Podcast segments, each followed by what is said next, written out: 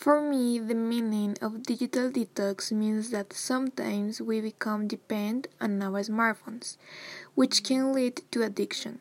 To avoid this, we could do a digital detox. For example, be more aware of our time. We can also delay the apps that we consider more addictive or reduce time in them.